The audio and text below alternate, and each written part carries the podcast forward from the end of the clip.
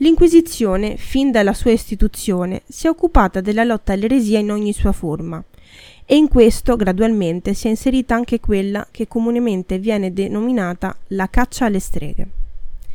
L'obiettivo dei tribunali era quindi di indagare anche su reati quali la blasfemia, la bigamia, la stregoneria e qualsiasi possibile minaccia dell'ordine costituito in difesa dell'ortodossia e la lotta contro l'errore. Le streghe o stregoni, definiti come adoratori di Satana, rientrano assolutamente tra le pecorelle smarrite da ricondurre all'ovile. Buongiorno, io sono Ilaria e faccio parte del gruppo di ricercatori storici I Dormienti di Efeso. In questo podcast vi racconterò come è nata e si è sviluppata la figura della strega.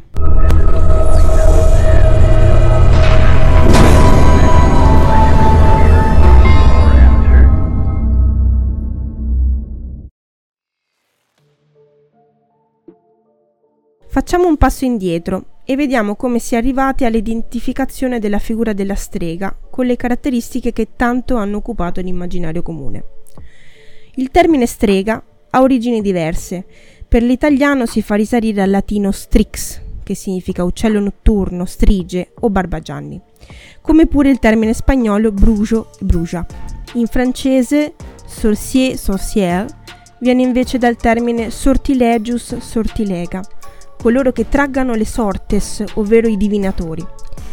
In inglese wizard, witch viene dal sassone wicca, wicce, saggio o sapiente. Anche nel tedesco exer, exe si ritrova la medesima origine sapienziale. Poiché l'evoluzione delle parole è saldamente legata alla storia dei fenomeni che designano, è facile capire che l'identificazione della stregoneria come concetto separato rispetto ad altri aspetti del mondo magico è un percorso tutt'altro che lineare. Nel 400 si parla di quel che sarà per noi la stregoneria come forma di maleficium, distinta da incantamenta o sortilegia, anche se ad esse ovviamente collegata. Nella maggior parte dei casi incontriamo strix, oppure le forme striga o stria.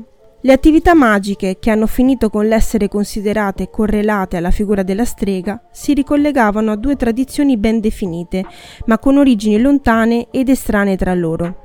La prima, riscontrabile in fonti che si riferivano in partenza all'area germanica e ai secoli X-XI, è quella del corteo di Diana, di cui parla il Canon Episcopi, un'istruzione ai vescovi sull'atteggiamento da assumere nei riguardi della stregoneria. La seconda è una tradizione letteraria d'origine greco-romana, quella delle striges o lamie, donne uccello che smembravano i cadaveri e succhiavano il sangue dei bambini. Con il maturare dell'immagine mitica del Sabba, le due tradizioni iniziarono a, cor- a convergere. Nel primo, originariamente, non si menzionavano streghe, ma domine nocturne, guidate da una domina abbondanzia, quindi figure che richiamano spiriti o fate che propiziano l'abbondanza o forse legate a rituali funebri, come il cibo dei morti. Nel corso dei secoli subirono una demonizzazione. Nel secondo filone, di derivazione più letteraria che folclorica, le streghe sono essenzialmente dei vampiri. Esse rappresentavano una minaccia contro i bambini, peculiarità che caratterizza l'immaginario coevo.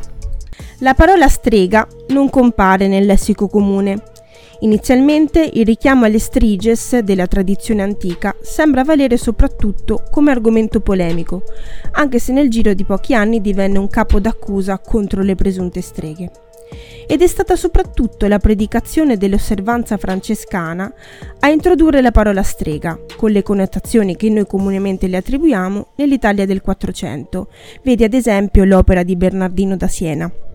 Nella tradizione ecclesiastica l'esistenza delle streghe non è contemplata, ma si tratta di illusioni diaboliche che inducono molti a considerarsi in possesso di poteri particolari, come prendere parte a cortei magici, durante i quali volano al seguito del demonio o di divinità pagane e mutarsi in animali.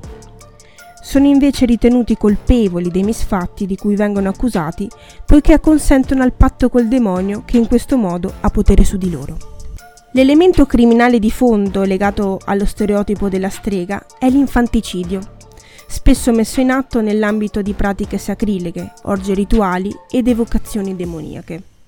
Il demonio inganna le streghe, fa credere loro di poter volare, trasformarsi in gatti e uccidere i bambini dissanguandoli. I crimini rimangono però reali. Nelle testimonianze di osservanti che sono più vicini alla pratica inquisitoriale emerge una posizione differente rispetto alla tradizione ecclesiastica legata alla predicazione e ai sermoni. Molti degli elementi che normalmente fanno parte del bagaglio polemico ed antimagico diventano un'arma da utilizzare contro i maleficia e con cui organizzare il consenso intorno all'azione osservante.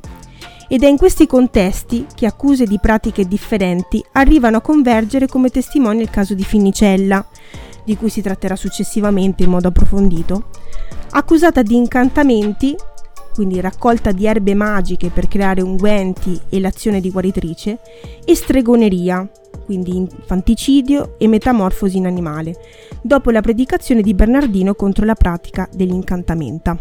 Nel caso di Matteuccia di Francesco, anch'essa indagata in seguito alla predicazione di Bernardino a Todi, e di cui parleremo in seguito, emerge come termini specifici siano utilizzati per distinguere ambiti magici ben precisi. Matteuccia viene definita incantatrix per la pratica di guaritrice con l'ausilio di ossa di cadaveri di bambini non battezzati o ritrovati in sepolture antiche e preghiere. Factucchiaria et magliaria per la pratica di fatture in ambito erotico affettivo e terapeutico ed infine striga nel significato di recarsi a un luogo di convegno, il sabba, o l'andare a compiere azioni stregoniche, ossia danneggiare i fanciulli. Il termine stregoneria, divenuto in italiano semanticamente molto ampio, potrebbe aver avuto originariamente un significato ristretto e specifico. Le differenze che si colgono tra gli scritti dei diversi esponenti dell'osservanza sono da imputare a differenti sensibilità nei confronti dei fenomeni magico-stregonici e a differenti fonti di informazione.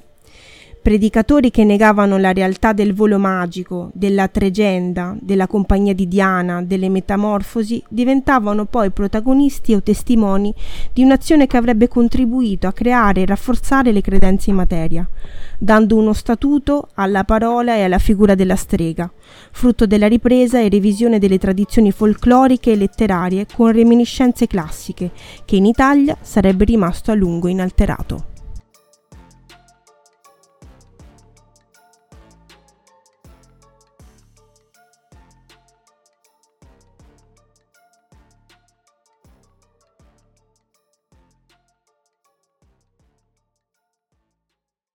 Noi siamo i dormienti di Efeso e vogliamo solo che tu inizi a fare e farti domande, perché è nella domanda la chiave di tutto, non nella risposta in sé per sé.